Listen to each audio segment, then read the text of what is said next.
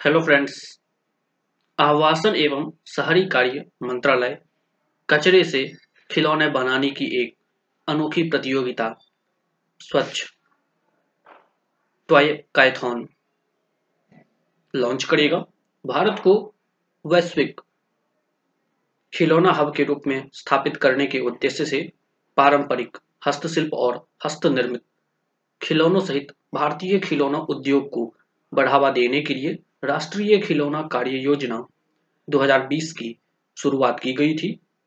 केंद्रीय केंद्र सरकार के 14 मंत्रालयों के साथ उद्योग और आंतरिक व्यापार संवर्धन विभाग, वर्तमान में एनएपीटी के विभिन्न पहलुओं को कार्यान्वित कर रहा है। विश्व में दूसरी सबसे बड़ी जनसंख्या वाला देश होने के अतिरिक्त भारत में युवा आबादी में भी वृद्धि हो रही है, जहाँ कुल आबादी का आधा हिस्सा 25 वर्ष से कम आयु का है। खिलौना के लिए मांग मज़बूत आर्थिक विकास, व्यय करने योग्य बढ़ती आय और युवा आबादी के लिए कई नवोन्मेषों के कारण भी बढ़ रही है।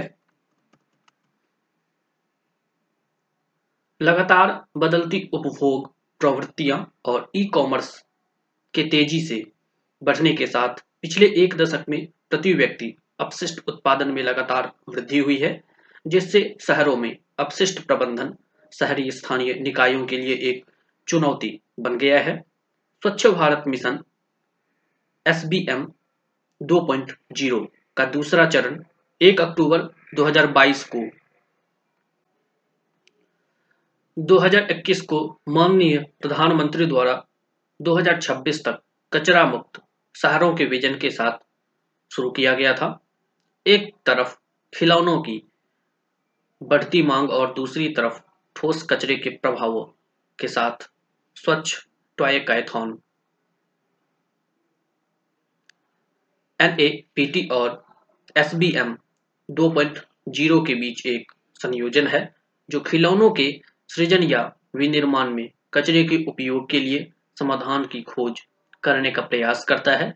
सूखे अपशिष्ट का उपयोग करके खिलौनों के डिज़ाइन में नवोन्मेषण लाने के लिए यह प्रतियोगिता व्यक्तियों और समूहों के लिए खुली रहेगी। यह कुशल डिजाइनों पर ध्यान केंद्रित करेगी, जिन्हें व्यापक स्तर पर ऐसे खिलौनों पर दोहराया जा सकता है, जो न्यूनतम सुरक्षा मानकों का अनुपालन करते हैं।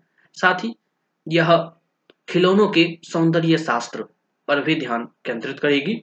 आईआईटी गांधीनगर का सेंटर फॉर क्रिएटिव लर्निंग इस पहल के लिए ज्ञान साझेदार है।